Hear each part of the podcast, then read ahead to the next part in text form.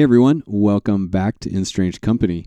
On this week's episode, I sit down with my good friend Emily Cluis. Emily is a photographer, an entrepreneur, a creative, a mother, a wife, an amazing friend, and just the kind of person who has a voice that needs to be heard. I'm excited to share this week's episode with you, so let's get to it.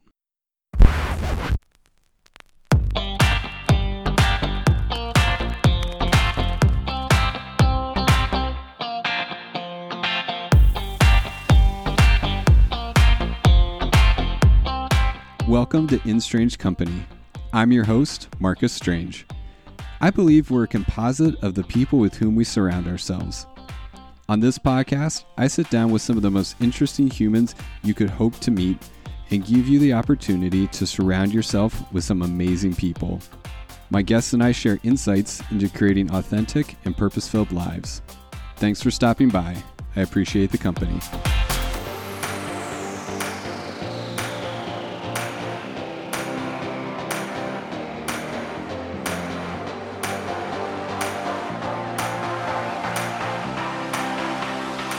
Everybody. Welcome back to In Strange Company. I'm super excited for this episode today. I am here with my good friend Emily Cluis, who I've been super excited to have on the podcast for a while now. Say hi to Emily. Hi.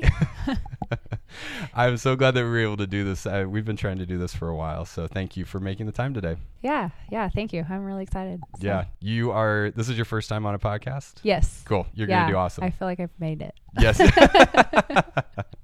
I appreciate that. That makes me feel really good. Why don't you uh, just introduce us uh, to yourself? Tell the folks who you are, where you're from, that kind of stuff. Okay. Um, yeah, I'm Emily. My business is Emily Irene Photo or Emily Irene Photography. I've been um, a photographer for about four years, um, and then really seriously for the last couple years. I live here in Helena, but uh, my family and I are from Texas, um, kind of the coast, Galveston area, and then Dallas a little bit too. So, a bit of all over, but um, yeah, we're here in Helena now, and we really love living here. And yeah. So, Texas to Helena, that's a big change. What brought you guys up here? Yeah. Um, my husband fell in love with Montana, and then he brought me up here to visit, and I fell in love with Montana and as soon as we had the opportunity to come here, we we did. So um, the mountains, um, the snow, I'm still getting used to a little bit. we all um, are. Yeah, I mean, there's not really a lot of snow right now. I wish if it's going to be this cold, it would at least snow. Right. But um, yeah, for sure. Yeah, um, it's been good though. So circling back to you as a kid growing up, who was someone that was super influential in your life? I think um, so it was just me, my sister, and my mom. Uh, so my mom raised my sister and I as a single mother. So she was obviously really influential. I thought it was pretty amazing that she was able to do all the things that she did. Uh, she went through nursing school with both of us oh, and oh, wow. became a nurse, Dang. like with a three year old and a five year old. How crazy is that? Um, I so can't even imagine that. I know, I know, superwoman. Yeah, for sure. so she was highly influential, and then we also grew up with my aunt uh, and uncle on their property in Ennis, Texas, a little town, and my aunt owned a hair salon, and mm. um, they had horses, and so uh, my aunt and my uncle were really influential too because my aunt was a business owner. Um, so I grew up in a salon, um, answering phones from like an early age and folding uh, towels and trimming foil for people to get their highlights done and stuff like that. And uh, yeah, so my aunt was a huge, huge part of my life. She taught me a lot about how to be a businesswoman, how to carry yourself. Um, so she was a big part of my life too. That's very cool. Yeah. Yeah, that that support system, especially growing up, is so crucial. Mm-hmm. How do you um because you have a really cool community, and we'll talk about the community mm-hmm. here in Helena. But how do you um, build that support system, and how do you, you know, continue to nourish that support system that you have? Because it seems like it's a huge part of your life. Yeah. So, do you mean my past support system or the support system now? Either. I mean, both perspectives would be interesting to hear about. So I think a big thing with nourishing a support system would just be, you know, um, showing up as much as you possibly can for the people who are showing up for you. Um, whatever that looks like for you. So making sure that you're touching base with the people who are supporting you, um, showing your gratitude to them whenever they do uh, little things like to me i one of my big things that i've been doing lately is um, making sure i'm having a couple coffee dates a week with my friends. Cool. just checking in. I like to do it first thing in the morning so we have something to look forward to first thing in the morning. And um, just get to kind of spend time before the day starts with someone you love and kind of like see what's going on in each other's lives. So that's been uh, so that's one way that i kind of like check in with my support system i guess if you will. Yeah. um, yeah. And i mean we still have our support system kind of back in texas my family and everything. I don't have my aunt with me anyway anymore. She passed away um, march of 2017 so that was really uh, challenging but we my mom and my sister are still like a big part of my life and just making sure that we're constantly like calling each other. And when we do go to visit we're just really plugging into each other and doing a lot of stuff together. So yeah Cool. does that answer your question Absolutely. well, and I like a point that you made is that it doesn't need to be super complicated. Sometimes we think that with relationships we need to do these big grandiose gestures and it needs to be, you know, constant every day. But it, it really is just as simple as sh- showing up and just being there. Mm-hmm. I mean, sometimes like you said it's just that coffee where you just sit down and you listen without any kind of agenda and that Mhm. nourishes that support system in a really profound way. yeah yeah it's i i think it's like crucial.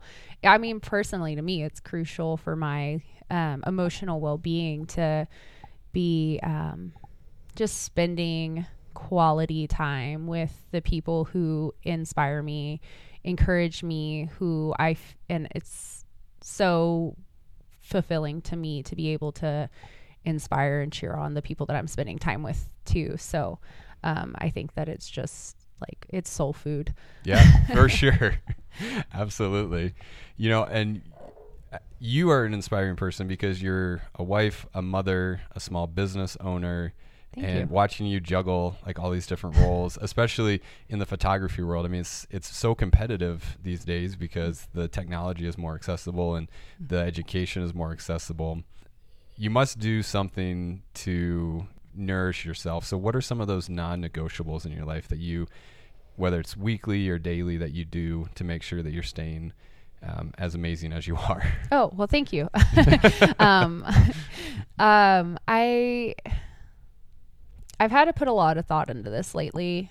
Um, I just went full time photography from a regular eight to five um, back in August, and there's uh, a lot of freedom and excitement that comes with that. But there's many challenges that come with it, especially being knowing the kind of person that I am, knowing how impor- important um, personal connection is, and like Mm-hmm. spending time with people is i it's very easy for me to um, get into a rut if i'm not making sure that i'm doing those things so um, there, there's a lot of balance to be had with working for yourself especially working from home yeah so i would say that my non-negotiable and i'm finding this more and more is getting out of the house first thing in the morning and like going somewhere where um, there's people. Yeah. um, you know, it's funny because my husband's kind of the opposite of me. If he needs to recharge, or like his non-negotiable would be like getting out in the middle of nowhere where there's nobody around and there's quiet, um, and that's recharging to him. Um, whereas I'm on the opposite end of the spectrum where I can be in a room full of people and just kind of people watch. Um, you know, like I love going to small coffee shops or something like that, and that's really recharging to me. So that's kind of become a non-negotiable is just like making sure I'm getting out of the house first thing in the morning. Right. Um, that's kind of how I s- stay fresh. Um, another one that has been huge is just making sure that I am making those, making time for friends, Mm. um, and those coffee dates and, um, or grabbing a beer in the evening or something like that. Just anything where I can just sit down and kind of have some one-on-one time with people that I want to support and people who support me and just that I can laugh with. I like that you have identified pretty clearly in your life that you get your energy from people. And like that's a really hard thing for a lot of people to identify. Mm-hmm. I know for myself for a long time I thought I was an introvert.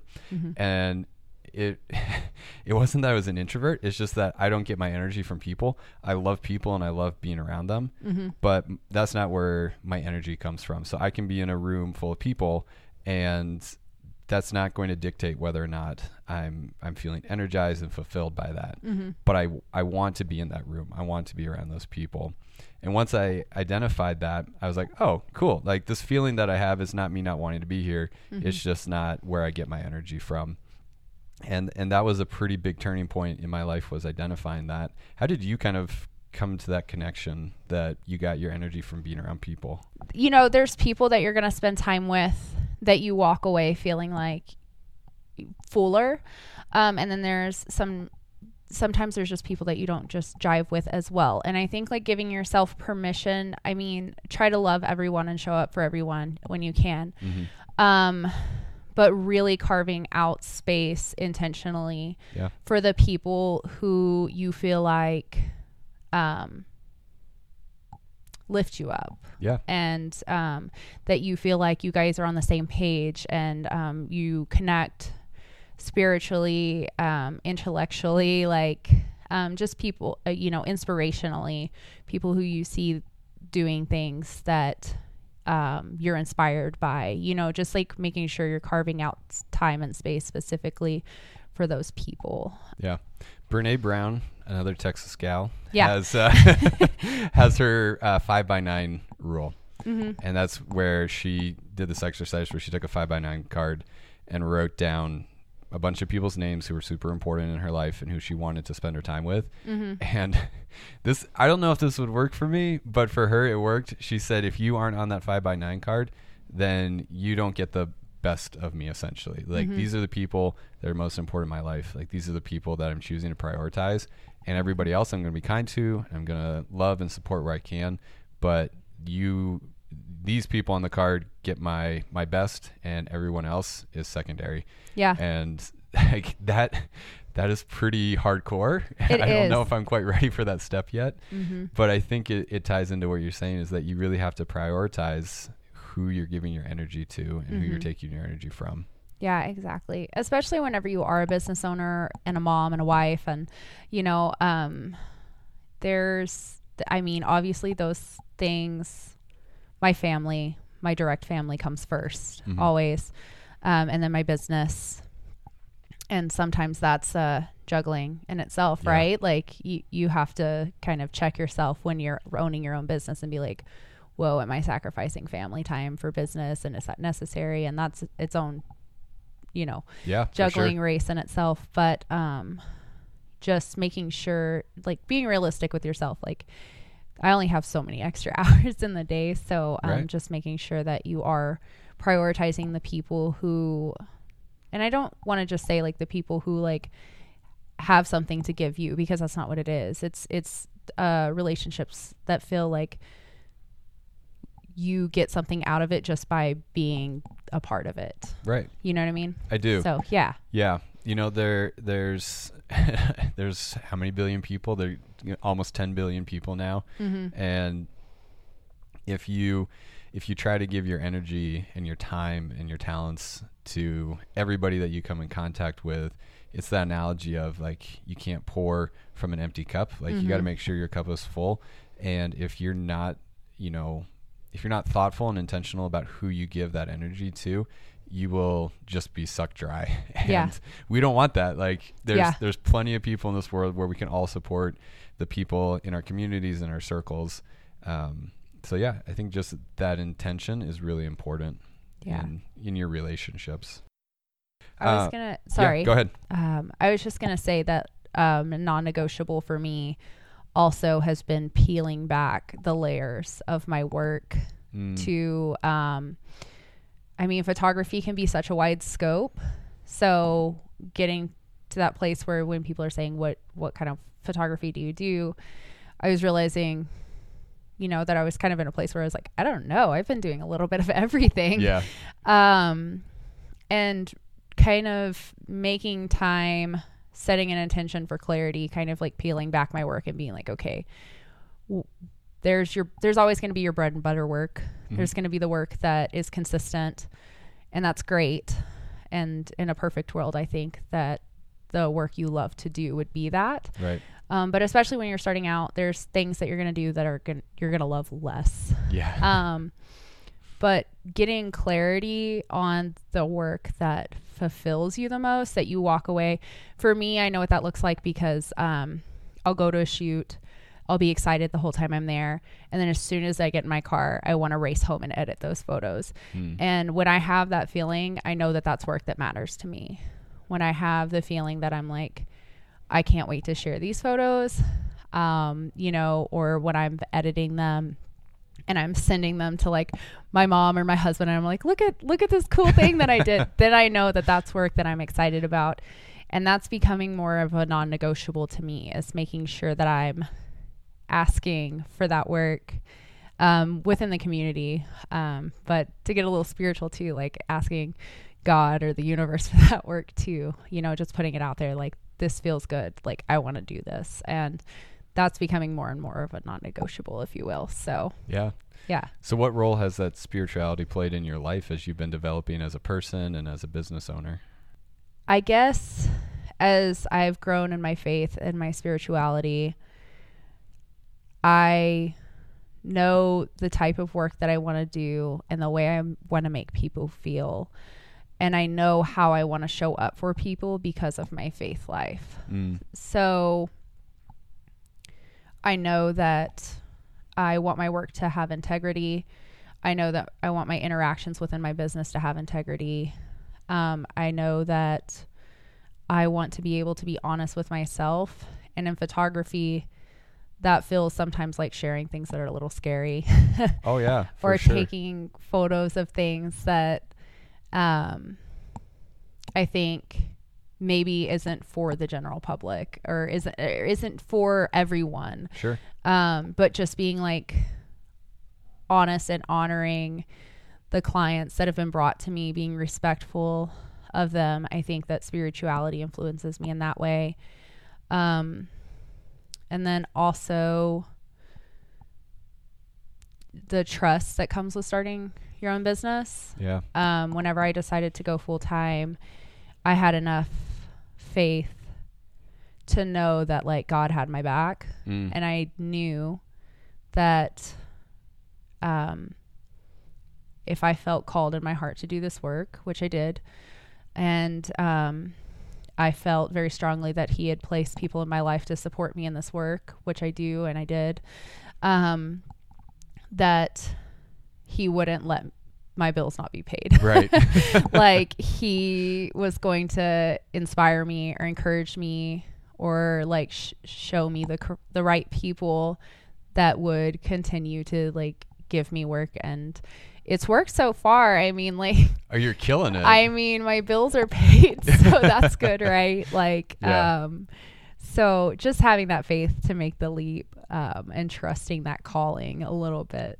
So Yeah. yeah, Absolutely. cool.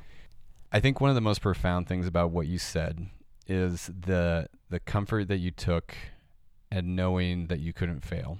And I think whether that comes from a belief in a higher power or that comes from a belief in yourself or just the the knowledge that there's no way to fail in this life. Everything is just feedback for the next attempt. So whether you start a business and you fail at that business and then you say, okay, what did I learn from that failure? And you take that and you put that into the next business.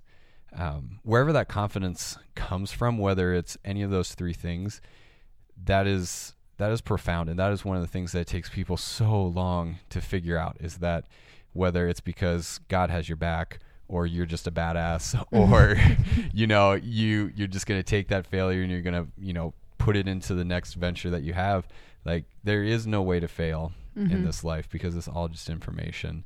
And I think that's so cool that you took that leap, mm-hmm. that you did it based on faith and it's working out. I mean, it's it's amazing to watch. Um, I remember I don't even know how long ago it was when Anna told me that, oh, we're bringing on this new photographer. She's super awesome. Like she's very talented. And I started seeing your work, and even in that short amount of time, watching the growth that you've had, not only in your abilities but in your business, it's cool. And you're a testament to taking the leap and not being scared. Thank well, you. maybe you were scared, but not letting that that fear hold you back. Yeah. No, I was definitely scared. um, you know, it's funny. Like, it, it's so funny to me, kind of thinking about it, kind of from a bird's eye view, because you know, whenever you're, I don't, I don't think that I, I could have ever taken the leap. You know, if like when I just moved here, I tried to like start my photography business, Mm-hmm. but I didn't have a network. I didn't have uh you know people supporting and like as an artist you have to have people know who you are. Right. I mean that's that's how it works. Yep. Um so it was a long time of working an 8 to 5 and saying yes to every job that came my way even if I had not the time to do it. And staying up till 2 a.m. and 3 a.m. and 4 a.m. and sacrificing weekends and um like I cried a lot. I was exhausted. I lived Yeah. on coffee. Um but you have to do that work first. Yeah. I think um so I mean taking the leap yes, but you have to bust ass first. Like Right. you really do. And I mean that's that was a huge part of it was like getting to a point where it's like okay, I've stayed up till like 2 and 3 a.m. editing Oh these gosh. jobs like 3 times this week for the past 3 weeks Trying like to make weirdos' faces look symmetrical. oh my gosh. Emily had to make my face look symmetrical for a photo shoot, and that is that is a testament to her abilities as a photographer, if nothing else is. Oh my gosh. Yeah. Um, it's really easy when you just mirror the same side of the face. There's no saving his face. I'm just gonna do this. oh my gosh. Yeah. Um but yeah, before taking the leap, it was just a lot of hard work and then finally getting to the point where I was like it is a leap, but it w- it was a leap, but it wasn't. Yeah. Um yeah. So, as I'm listening to you talk, you've you've done what so many other people in your industry want to do. What is something you see people messing up on when they're trying to make that leap from just um, side hustle photographer to full time photographer? What's a common mistake you see? Um see, probably the same mistakes that I made. Um I mean, I didn't I don't think I charged anybody for the first 2 years that I was working. Really? And I mean, and I definitely think that there's a lot to say for um you know, whenever you first grab your camera and you're taking shots of your friends like in their backyard, like no, maybe you shouldn't be charging for that work, but whenever you start getting word of mouth traction, are you going to charge what a, you know, 5 year, 10 year photographer is charging? No, but like you've got to avoid burnout, you have to make some money off of your work. And I think that like you do have to pay your dues for a while. Like you're going to Yeah. do some free work. You're going to be underpaid. You're and and you're going to work more hours doing the same work that the dude that's been doing it for 5 years is going to do it. Um and you're going to make a lot less because you don't know what the hell you're doing yet. um but there were a lot of times in there that I felt like it was just a hobby Mm. and it w- couldn't ever be anything. So I would say that that's one. Um, I think once you get some experience under your belt, don't be afraid to charge. You don't have to charge like five, six hundred dollars for a photo shoot, but like give yourself some credit. Um, so you don't get burnout because you are offering a valuable service. And even if it's not top notch yet, like you're still offering a valuable service. I I would say that photographers starting off um have a very important role to play like where I think I was able to be a photographer for, for people who otherwise would not have been able to afford Mm. a family photographer because when I was starting out, I was able to charge those prices. That's cool. So there is a place in the market for you, um, is what I would say. And eventually you'll be able to give yourself a raise. But like, you got to pay your dues, you got to do the work. Um, but don't do it for free forever. Um, when you start getting a little bit of resentment when you're like editing or, you know, and you're just kind of grumbling through it, that that might be a sign you might need to look at. Like, m- maybe it's time for me to start making some money, or maybe I'm not charging enough. Yeah. Um, so that's one thing. And then a huge thing that I struggled with for a long time and I still struggle with is um, what's that guy's name? I think it's Ira Glass. Oh yeah. He talks about the gap. I think yeah. Do you know what I'm talking about? Vaguely. Why don't you explain it? Um, let's see if I can look it up real quick.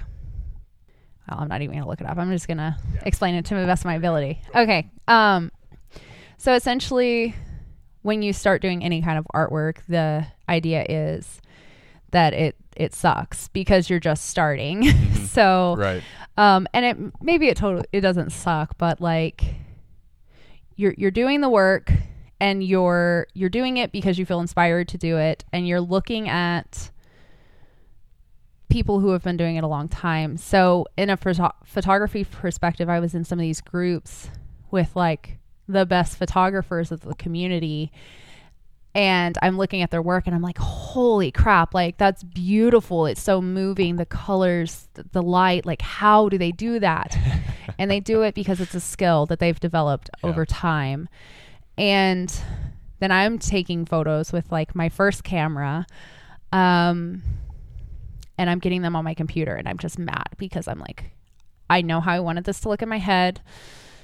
I know how the greats look and I don't know how to get it there. And there's a Mhm. gap between how your work looks and how you want it to work in your head and you haven't yet developed the skills in between to get it from point A to point B.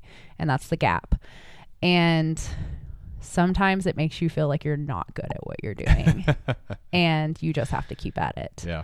So I guess that would be my second piece of advice is like don't give up Mm. and just keep working. And once you work hard long enough, I mean, there's always going to be a prodigy out there who like just like picks up a camera and they're like phenomenal and that's Yeah. great. Um but that's not the majority of us.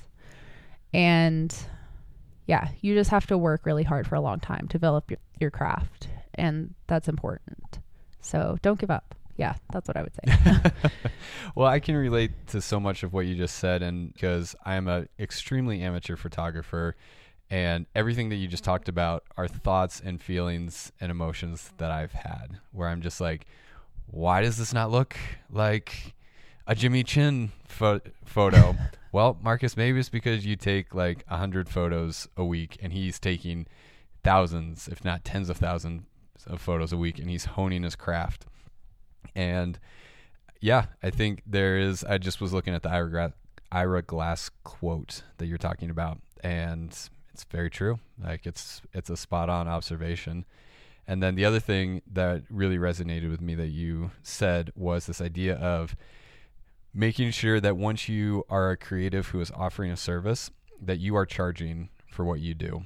And that was one of the reasons why I started offering production services uh, f- for podcasters because I noticed that I was giving away all this free information. I started getting kind of bitter Mhm. about it. And as soon as that happened, I, I had the realization that, okay, I need to start charging for this. Mhm. And originally, I set a price, and I set that price, and I sat with it for a little bit, and then I came back and I was like, "Oh hell no!"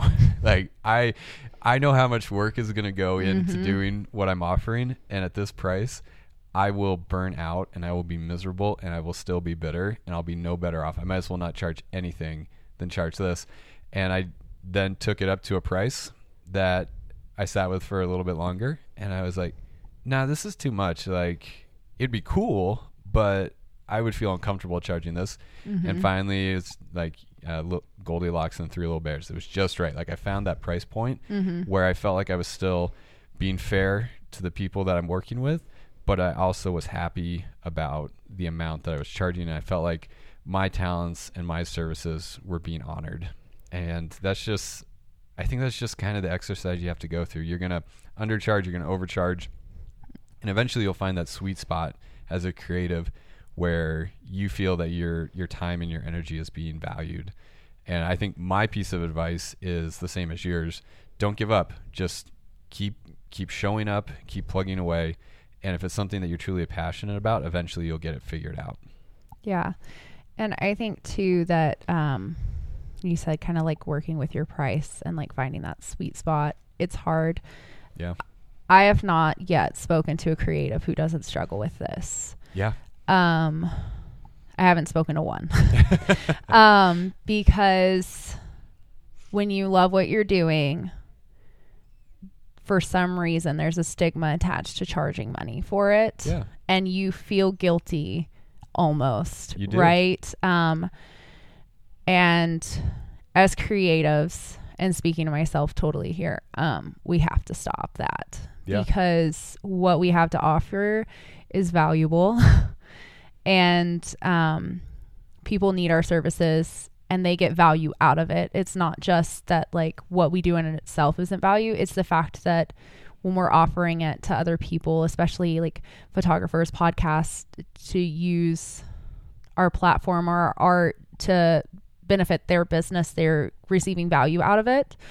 Um, and and we deserve to make a living. like we deserve to make above minimum wage, especially when you've been doing this for five or ten years, you know, down the line. Um, you know, there's a great book called Real Artists Don't Starve. Mm. Um, it's real it's a it's a really good book. Um, it's it's a short listen if you listen to it on audiobook. And they talk about the myths of artists, you know, starving artists and all that stuff versus um, the truths. And one of the big ones is like charging for your work, essentially. and yeah. um, so I would recommend anybody who's a creative, who's thinking about making the leap or wants to make the leap one day, listen to that book because I listened to it right before I made the leap and I got a lot of clarity out of it. Yeah.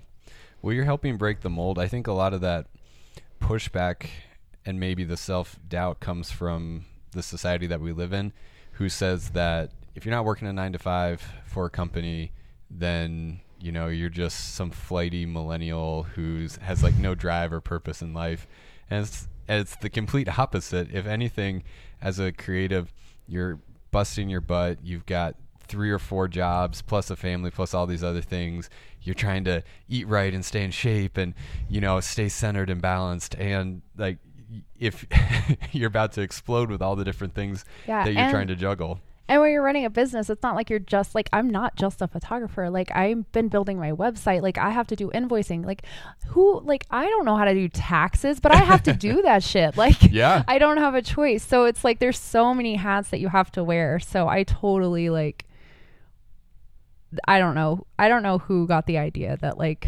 creatives are like if you don't work a 9 to 5 like you know, there's any, I, I just don't understand how there's a bad stigma attached to that by any means. Cause, yeah, like, yeah. And I totally like dispel the myth that a nine to five job is like stable because, like, if you work for a big employer, like, there's a good chance that, like, I mean, you, you could get fired tomorrow. Yeah.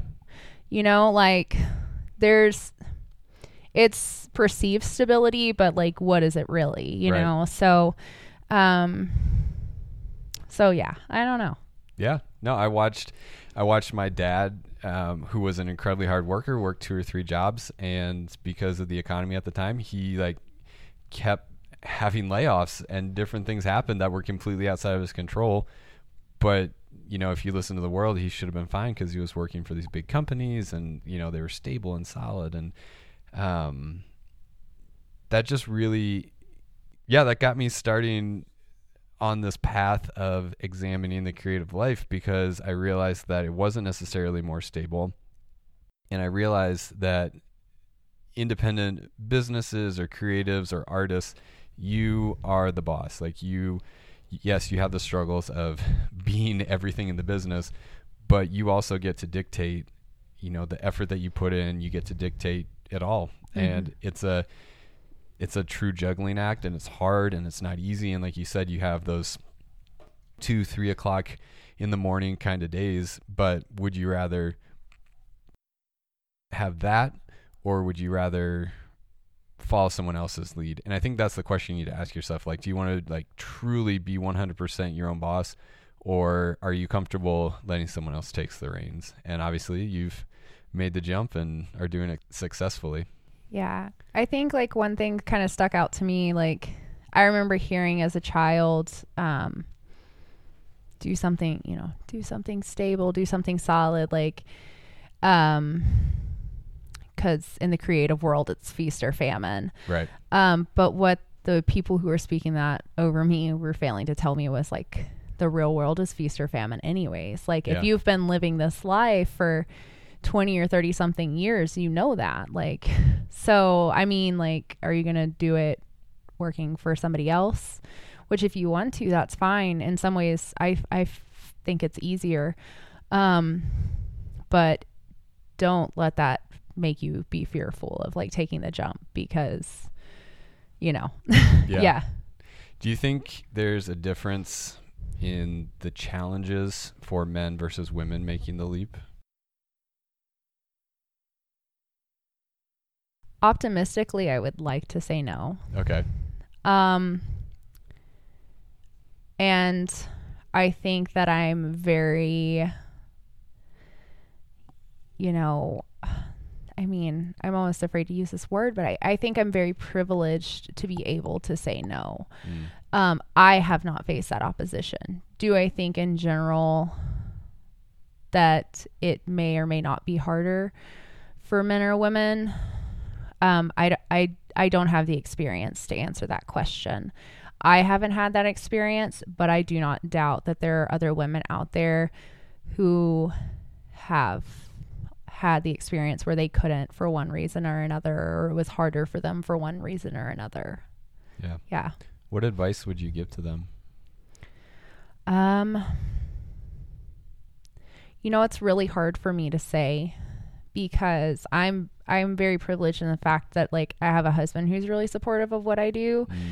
and he supported me in taking that leap.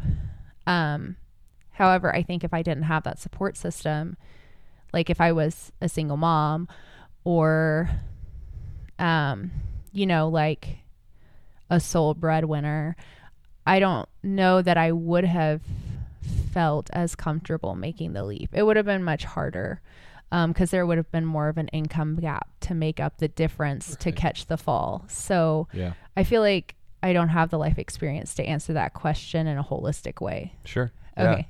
I mean, we can only speak to our own experiences, and Mhm. I'm not a woman. I'm I'm still not doing this full time. I have a nine to five job, and I do this on the side. Mhm. One of the things I I would say to anyone that wants to make that leap, and especially um, for you know a female entrepreneur who's feeling that opposition, there's a community out there for you, Mhm. and that's one thing that's been really apparent. Just coming here to the sidecar where we're where we're recording this, is that there's a community of creatives out there who will support you. If Mhm. you're not feeling that support, look for it because it's there. It might be a little hard to find. It might not be as obvious as you know walking in, uh, you know, to a regular nine to five job and getting the support from your employer there. But you can find your community, and they will help you, and they'll help you figure out all the questions, and they'll be there to support you as you make the transition. So. I would just say that if you are really passionate about something and you're getting opposition, find that support system first because it will be that much easier if you have people around you to support you during that process. Yeah. And I would love to speak on the community aspect of that. Yeah, do it. Yeah. So, I mean, I've been totally blown away by the support within the creative community.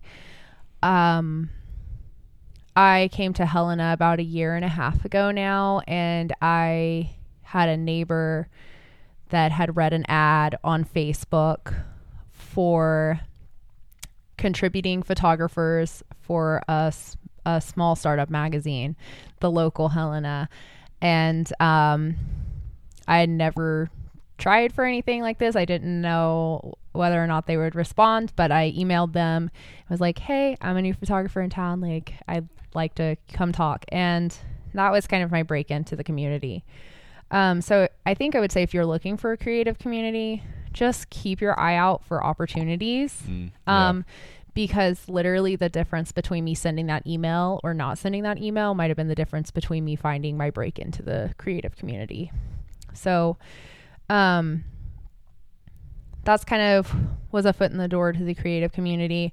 I got to um, meet with the lead photographer at the time, Jason O'Neill, and he, you know, le- uh, liked my work. He let me shoot for the local, uh, invited me onto the team to shoot for the local, and I had the opportunity to do that. And within doing that, I got to meet with local business owners. I got to um, meet with writers, and it was just kind of my foot in the door. But genuinely, without photographers like um, you know, like Jason sharing his equipment with me to supplement some of the things that I couldn't, um, I, I couldn't afford yet. Like I'm just Yeah. starting out. um, you know, writers collaborating with me, like some of the graphic designers and um, people on the team from the local, just, um, you know, collaborating, encouraging me, like seeing other females in the creative space in Helena successfully doing their work. There were a couple of us that like kind of broke out of our full time jobs around the same time. Yeah. I mean, you know, like I think Anna had like left Yeah. her full time job six months before me. And then I think like Allie like followed her right after that. And then I was kind of right behind them. Yeah. Um, and I mean, there's a quote that talks something about like we stand on the shoulders of the giants who came before us. And I. like I feel that's so heavy in the creative community here in Helena. Um, I couldn't do any of the work that I'm doing now without the support um, from this community. Yeah. Yeah. So That's very cool. yeah. What do you think one of your uh, greatest weaknesses is? Oh man, how much stress could I sell, save myself if I just came home from a job, took my memory card out of my computer, directly transferred it onto the hard drive, and then like got to work editing because I would say that literally is my greatest weakness within my business. Yeah. yeah. Um procrastination. I don't know. I probably shouldn't like put that out there, but like there it is. Hey, you know what? Vulnerability and transparency is such an underrated quality, and that's why I asked that question. Is because I like I like talking to people about what their weaknesses are because I think it really reveals um, how powerful you are to be able to say like, yeah, like here I am. I'm making a go as a professional photographer, and sometimes I procrastinate. Like, I mean that that humanizes you and and also makes it so like, um, you know, somebody in Iowa who wants to break out and become a photographer is like, oh, thank goodness, like It's I can normal. do it. It's normal. yeah. yes.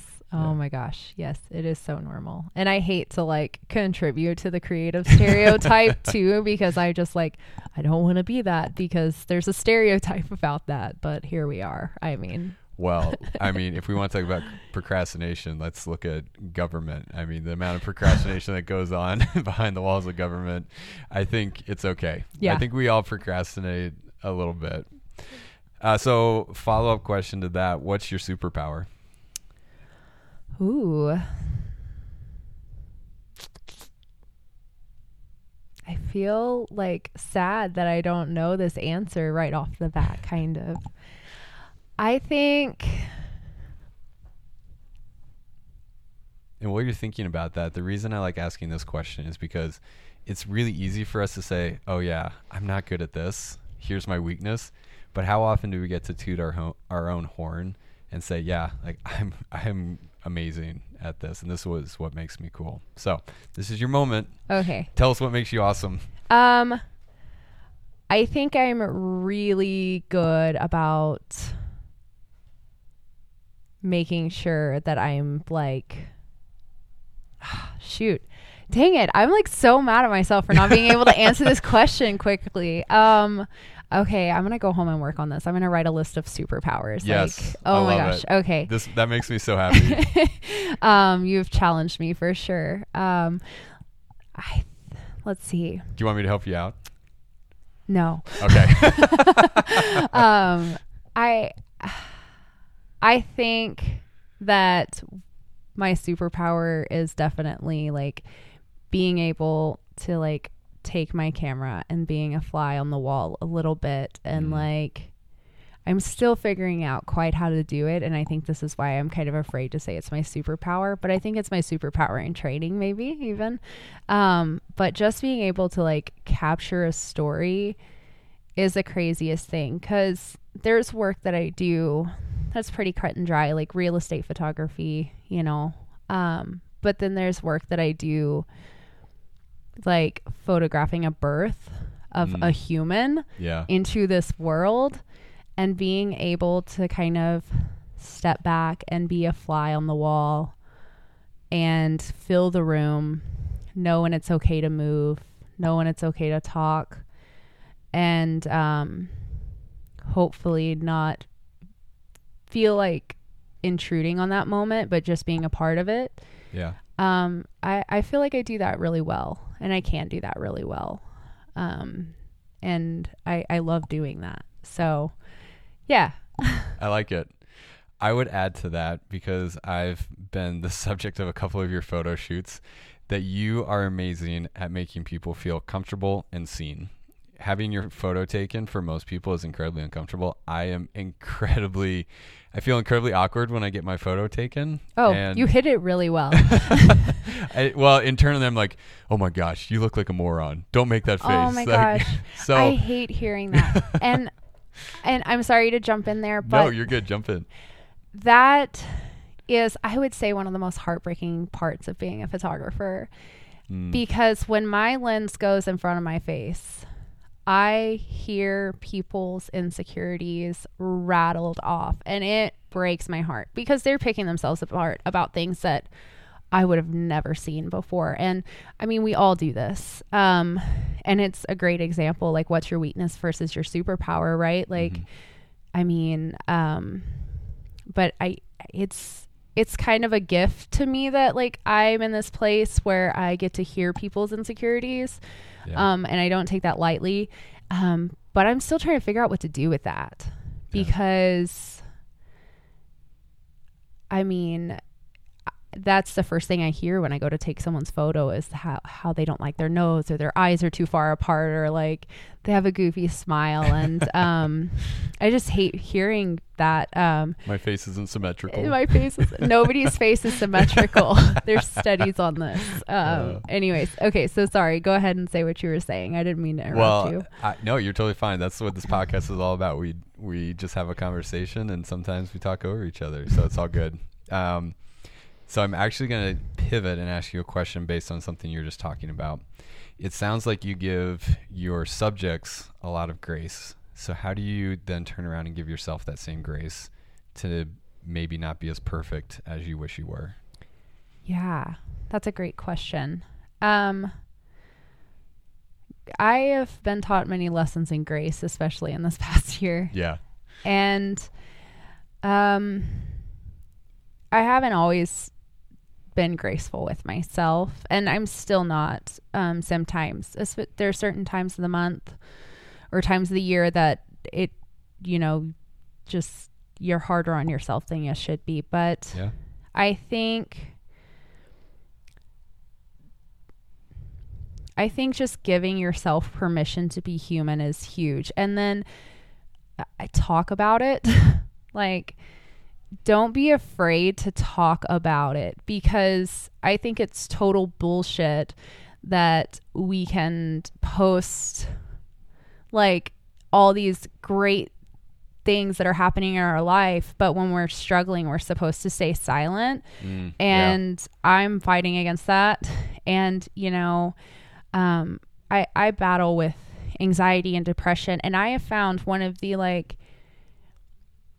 the, I swear it's like the biggest enemy of depression or like self doubt or self hatred is just like voicing it Mm-hmm. and giving it a name and throwing it out there. And you will be, I think, what aids in my own grace and myself is just constantly being surprised about how graceful people are whenever you're real with them Yeah. because they're like, oh shit, like me too. And thank you because now I have permission to be open with you in that way. Um, so if you ever talk to me and I'm having a bad day and you ask me how my day's going, like, I'm going to tell you, like, I'm having a shitty day. Like, it's been a bad morning.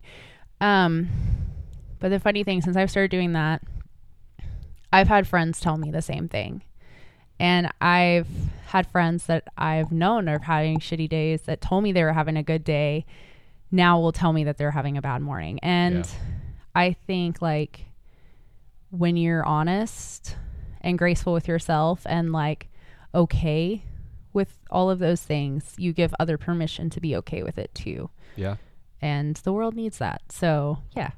Yeah. Inauthenticity is a cancer that eats at you. And I mean, you you got to you got to respect people's space a little bit. Like you don't Mhm. want to just dump Totally. super personal or things that would make them uncomfortable. But Mhm. I, I am me myself, Marcus. I am so tired of these surface level conversations Mhm. where it's like, "How are you? I'm good. How are you?" It's like, no, like let's talk about the shit. Like let's get in Mhm. and like let's actually talk. And I don't just want to have conversations about the weather or about the news. Like I want to talk about real, hard, joyful, meaningful things. And I want to be around people that do that. Mhm. And I think that that's something I would add to that last thing is like be graceful for yourself with yourself. Yes. Um, be honest. But I think what you said about like not dumping on people Mhm. is great too because you've got to kind of watch yourself if you're getting into a space i feel like and this might veer into a conversation around like mental health but like if you're stepping into a space where you feel like you're constantly dumping that might be something to look at too Yeah. because um yeah it's a balance like giving give yourself the permission yes but um like just check in with yourself too Yeah. and make sure that it's you know yeah so I love it. Um, along this line, you wrote a really awesome blog post recently. Oh Do, thank do you you want to talk about that a little bit? yeah i would love to talk about that Cool. Tell us what it was called. um it's called what loss has taught me about photography I love it. That is an amazing you. title. thank you What was it about? Um, so it was. I. I mean, I would like to preface it by saying like I don't think of myself as a writer. Um, it was just something that fell out of me. Well, girl, you need to start thinking about yourself as a writer because it was really good. um, thank you. It it felt really good to write. Um, I it, it's essentially about kind of being an outsider. I I was invited recently to photograph a memorial of um, a, a really sweet gentleman who um, passed away way too soon, and I got to be kind of a fly on the wall, if you will, in this grief. And I talk a little bit about how um, awkward it felt for me to put my camera in front of my face and take pictures of people who were grieving. Mhm. Um, but it was what I had been asked to do, and I was going to do it to the best of my ability, and I tried to do that. Um, but in the past couple years, I've lost two people really close to me um, my grandfather and my aunt, who I talked about at the beginning of the podcast. And um, both times, you know, I had to kind of shift through or sift through with my family images of their life and you know you lay them all out and um, in my grandfather's case like in front of a funeral director and you're just kind of like okay i th- I, I think this is who is in this one and i i, I think this was like aunt so and so and Mm. um, I think this one came before this one, and I mean, in, in my case, like with my grandfather specifically, like these were photo albums my grandmother had put together who was gone before I was even born. And um, I think we looked through them with him one time. Mm. And we lived with him for 10 years. Wow. And he lived to be 100. So we had a lot of time to Yeah. sh- to sift through these and like hear his stories and um we always thought like that we would and it- we, he was like in his 90s like we knew that every day is a gift and we we didn't do it um and then my aunt's case i mean she had cancer like we knew we were going to lose her and um i knew those photos were there Yeah. and I never went through them with her. And I think I would even add to that I didn't take pictures of them in their last years and I was a photographer at that time.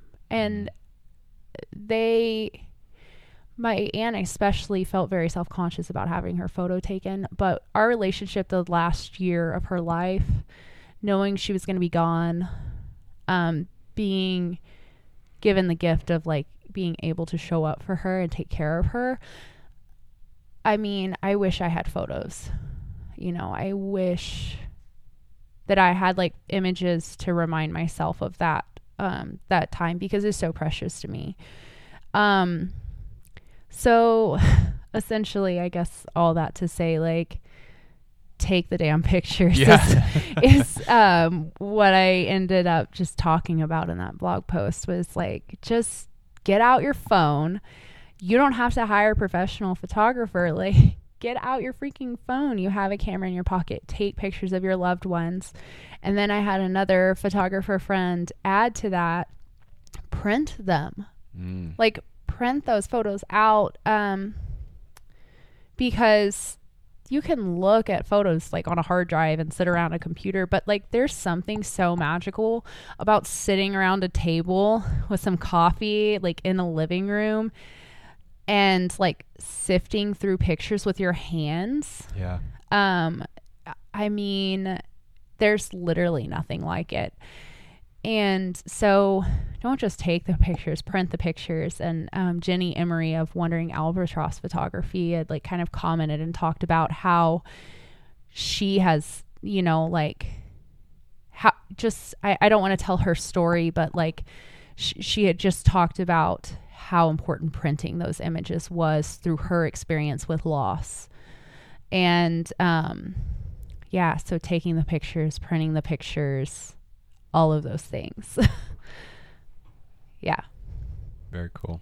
Thank you. Well, I will definitely link to that so folks can go read the whole thing. It is a phenomenal read. so Thank you. everybody listening should definitely go check it out. Are you ready for some off the wall questions that have nothing to do with anything that we just talked about? Yes. okay, cool. Um, don't think about your answer. Just like speak from the heart and answer quickly. All Okay. right, you ready? yes. Wine or beer? Wine. If I gave you $10 million right now, what would you do? I would pay off debt. um, first and foremost. And then I think I would buy a house. And then I think I would go to freaking Cancun for like a year. I don't know. How do you say this word? Caramel. I don't know if we can be friends anymore. All right. What is your most used emoji? I Bust out the phone. I don't know, but I but I'm gonna guess before I look. I Okay. think that it's the laughy, cryy face ones because you're laughing so hard that you're crying. Uh-huh. Um, no, it's okay. That's my second most used one. My most frequently used one is the little heart. Oh, okay. That's a good one. And if you know me, I send emojis a lot, and I send a lot of hearts. So, Okay. so I read a study where they found that people who communicate via emojis and uh, gifs and memes are more emotionally intelligent than people who don't. So Hey. yes. uh, what is something new you want to try? Hmm. I really want to like get into like I think it'd be so fun to longboard. Oh yeah. I'm terrified of it because I would definitely break something. but I just think it'd be so sick to just like longboard around town. Hey, bro, you want to go hit the longboard slopes or whatever Yeah. they say? I don't even know what they say. I I don't know. Um, I yeah. Here's what you need to do. You need to make your boys learn how to do it, Mhm. and then take photos of them. So like you don't have to worry about breaking anything. Oh man, where's the fun in that? I want to see Eric just like go head first down a hill on a longboard. Let me tell you, we went roller skating last week. hmm That was hard. Oh yeah, And I haven't been since I was seven or eight. And I will tell you, the ground is a lot further down, and I weigh a lot more, so I get there a lot quicker. And it, and we're not as bendy as we used to be. I know. And Gabe would fall, and he would just get right back up. You know, he's seven. He's like super resilient. And then I fall, and I'm like, okay, I'm dead forever. Like I'm never getting up. So Yeah. yeah. last couple of summers ago wasn't last summer it was two summers ago we went tubing not like wakeboarding Mm. not like like water skiing anything challenging just sit in the tube i separated three ribs and i'm like okay this is a sign that i'm old and i'm supposed to slow down and not do anything anymore and then i went and cliff jumped with broken ribs or separated Oh ribs so. I think Yeah. I would like to try cliff jumping too. oh we got some places we can take you Yeah. yeah. All right. Uh, if you could only listen to Justin Bieber or Nicki Minaj for the rest of your life, which one would it be? Morally, Justin Bieber, but hype wise, probably Nicki Minaj. You need a little like hype music. Yeah. It's gonna be Nicki. Okay. Yeah. I like it. Uh, what's a book everyone should read? Harry Potter. Oh yeah. Uh, who would you want to back you up in a bar fight? Eric, my husband. He's a big dude. I feel like he could like he's never been in a fight, but I feel like he could like kick some ass. But I feel like I could too. Like Uh, so for some context, Eric and I actually work together, and I'm just laughing because like whenever I stand next to him, I look at him like, "Dang it, I need to go work out or something." He's a he's a big guy. oh my gosh, he's gonna like be so happy when he hears this.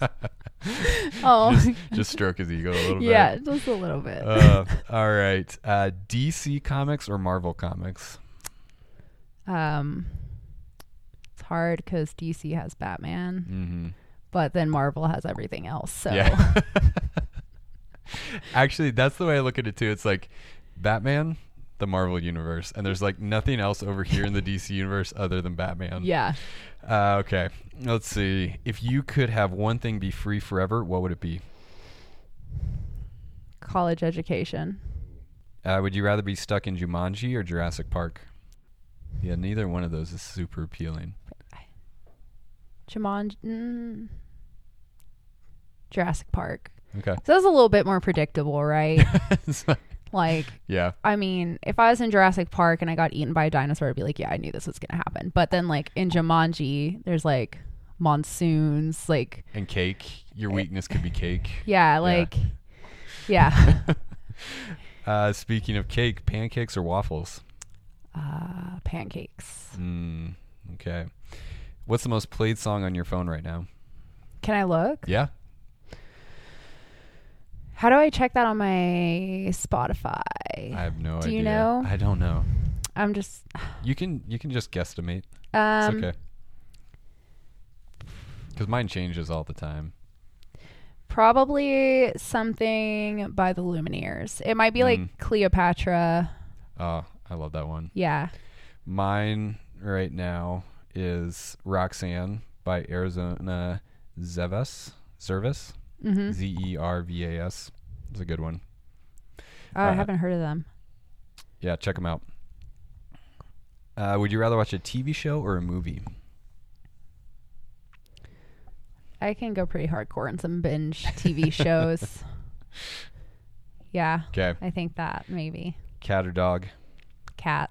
Morning person or night owl? Oh, night owl for sure. McDonald's or Wendy's? Wendy's. And you have a favorite flavor of Pop Tart? I really like the cherry flavored. Oh, that's a good one. Yeah. Uh, who's one person we should all follow on Instagram besides yourself? There is a dog Instagram. That's the most beautiful Instagram I've ever seen in my life. I okay. I am open to being convinced, but you're gonna have to Oh. convince me. Oh my gosh. Who is it? oh my gosh. That's going to drive me crazy. I'm going to be so sad if I can't remember it. And I don't think I can. You might have to ask me again. I don't know. You get one shot at these questions. I know. I know. oh, I don't know how to find him. I'm so sad. Yeah. I can't I can't remember his name for the cuz it's not like a dog name. It's like Gotcha. It's like Marvin, yeah. the corgi. Yeah.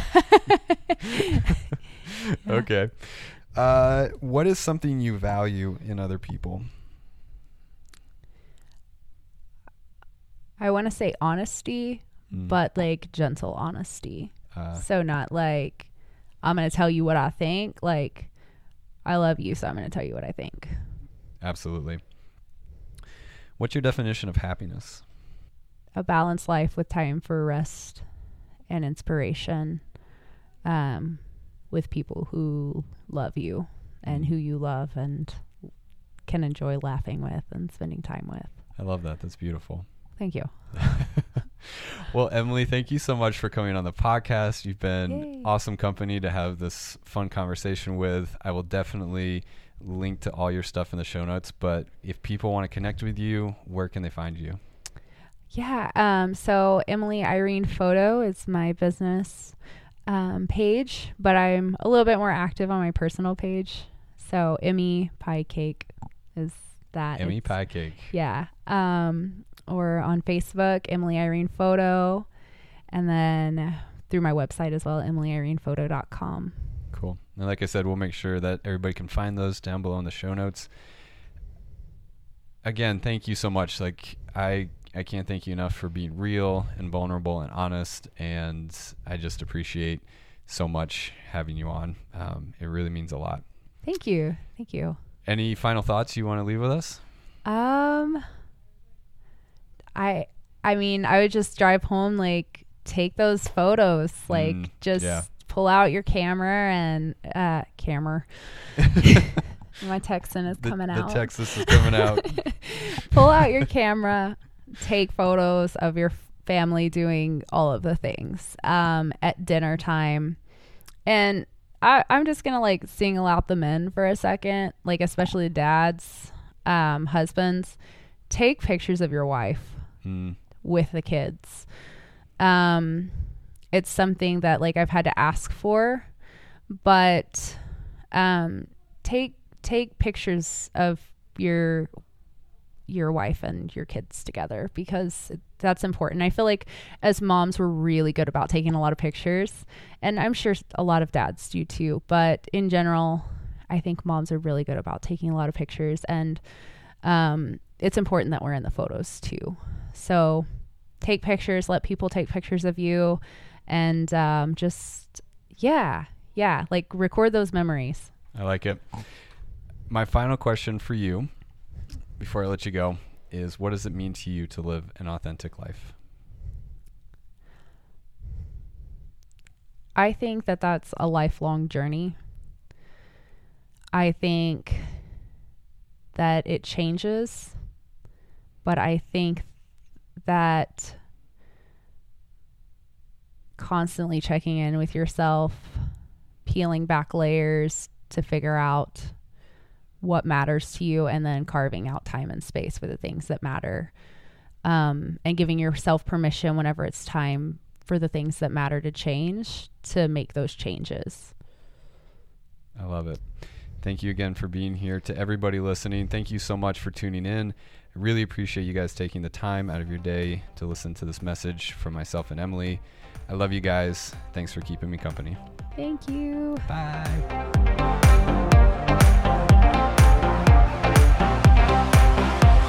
Hey friends, me again. Just a quick reminder that if you like this episode, please rate, review, and subscribe on whatever platform you prefer. See ya.